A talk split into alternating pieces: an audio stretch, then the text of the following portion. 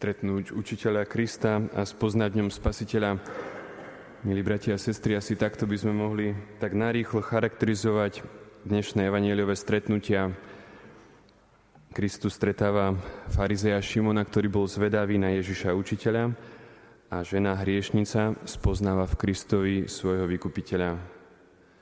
Bolo by určite nesprávne, keby sme podľa tohoto stretnutia začali usudzovať, že je dobre veľa hrešiť, aby človek, ktorému sa odpustilo, viac miloval.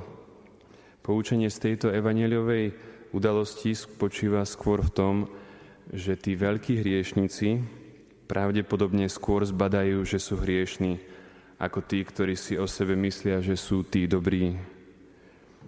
Svetý apoštol Pavol sa považoval za najväčšieho hriešnika, hoci nebol veľkým hriešnikom, až na svoju fanatickosť a prenasledovanie.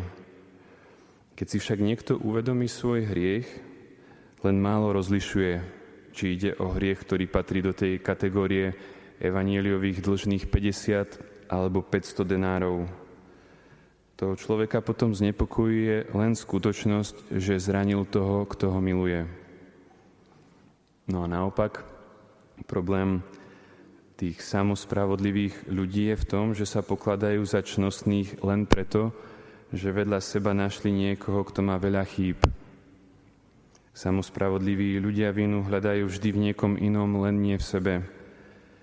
Kto však zľahčuje svoje hriechy, bude zľahčovať aj odpustenie. Kto zľahčuje hlboké rany, nikdy nemôže oceniť moc lekára. Tak ako v nemocnici pacient, milí bratia a sestry, ten, ktorý má veľa rán a modrín, potrebuje viac súcitu ako pacient, ktorý je menej zranený, tak aj tu platí, že priznaná vina nie je prekážkom, prekážkou, ale dôvodom na Božie požehnanie.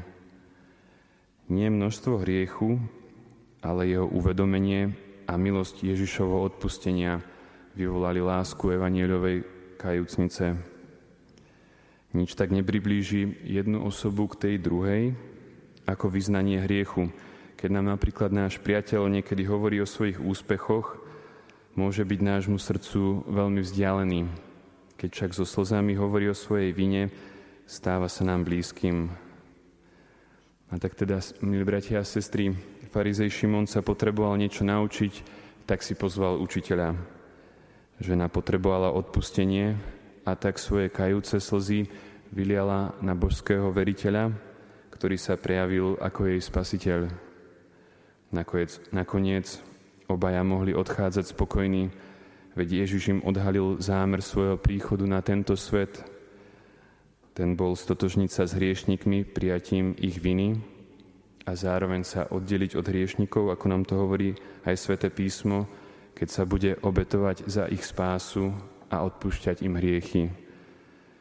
Nech je teda aj nám Kristus učiteľ, ale ešte viac, nech je aj našim spasiteľom. Amen.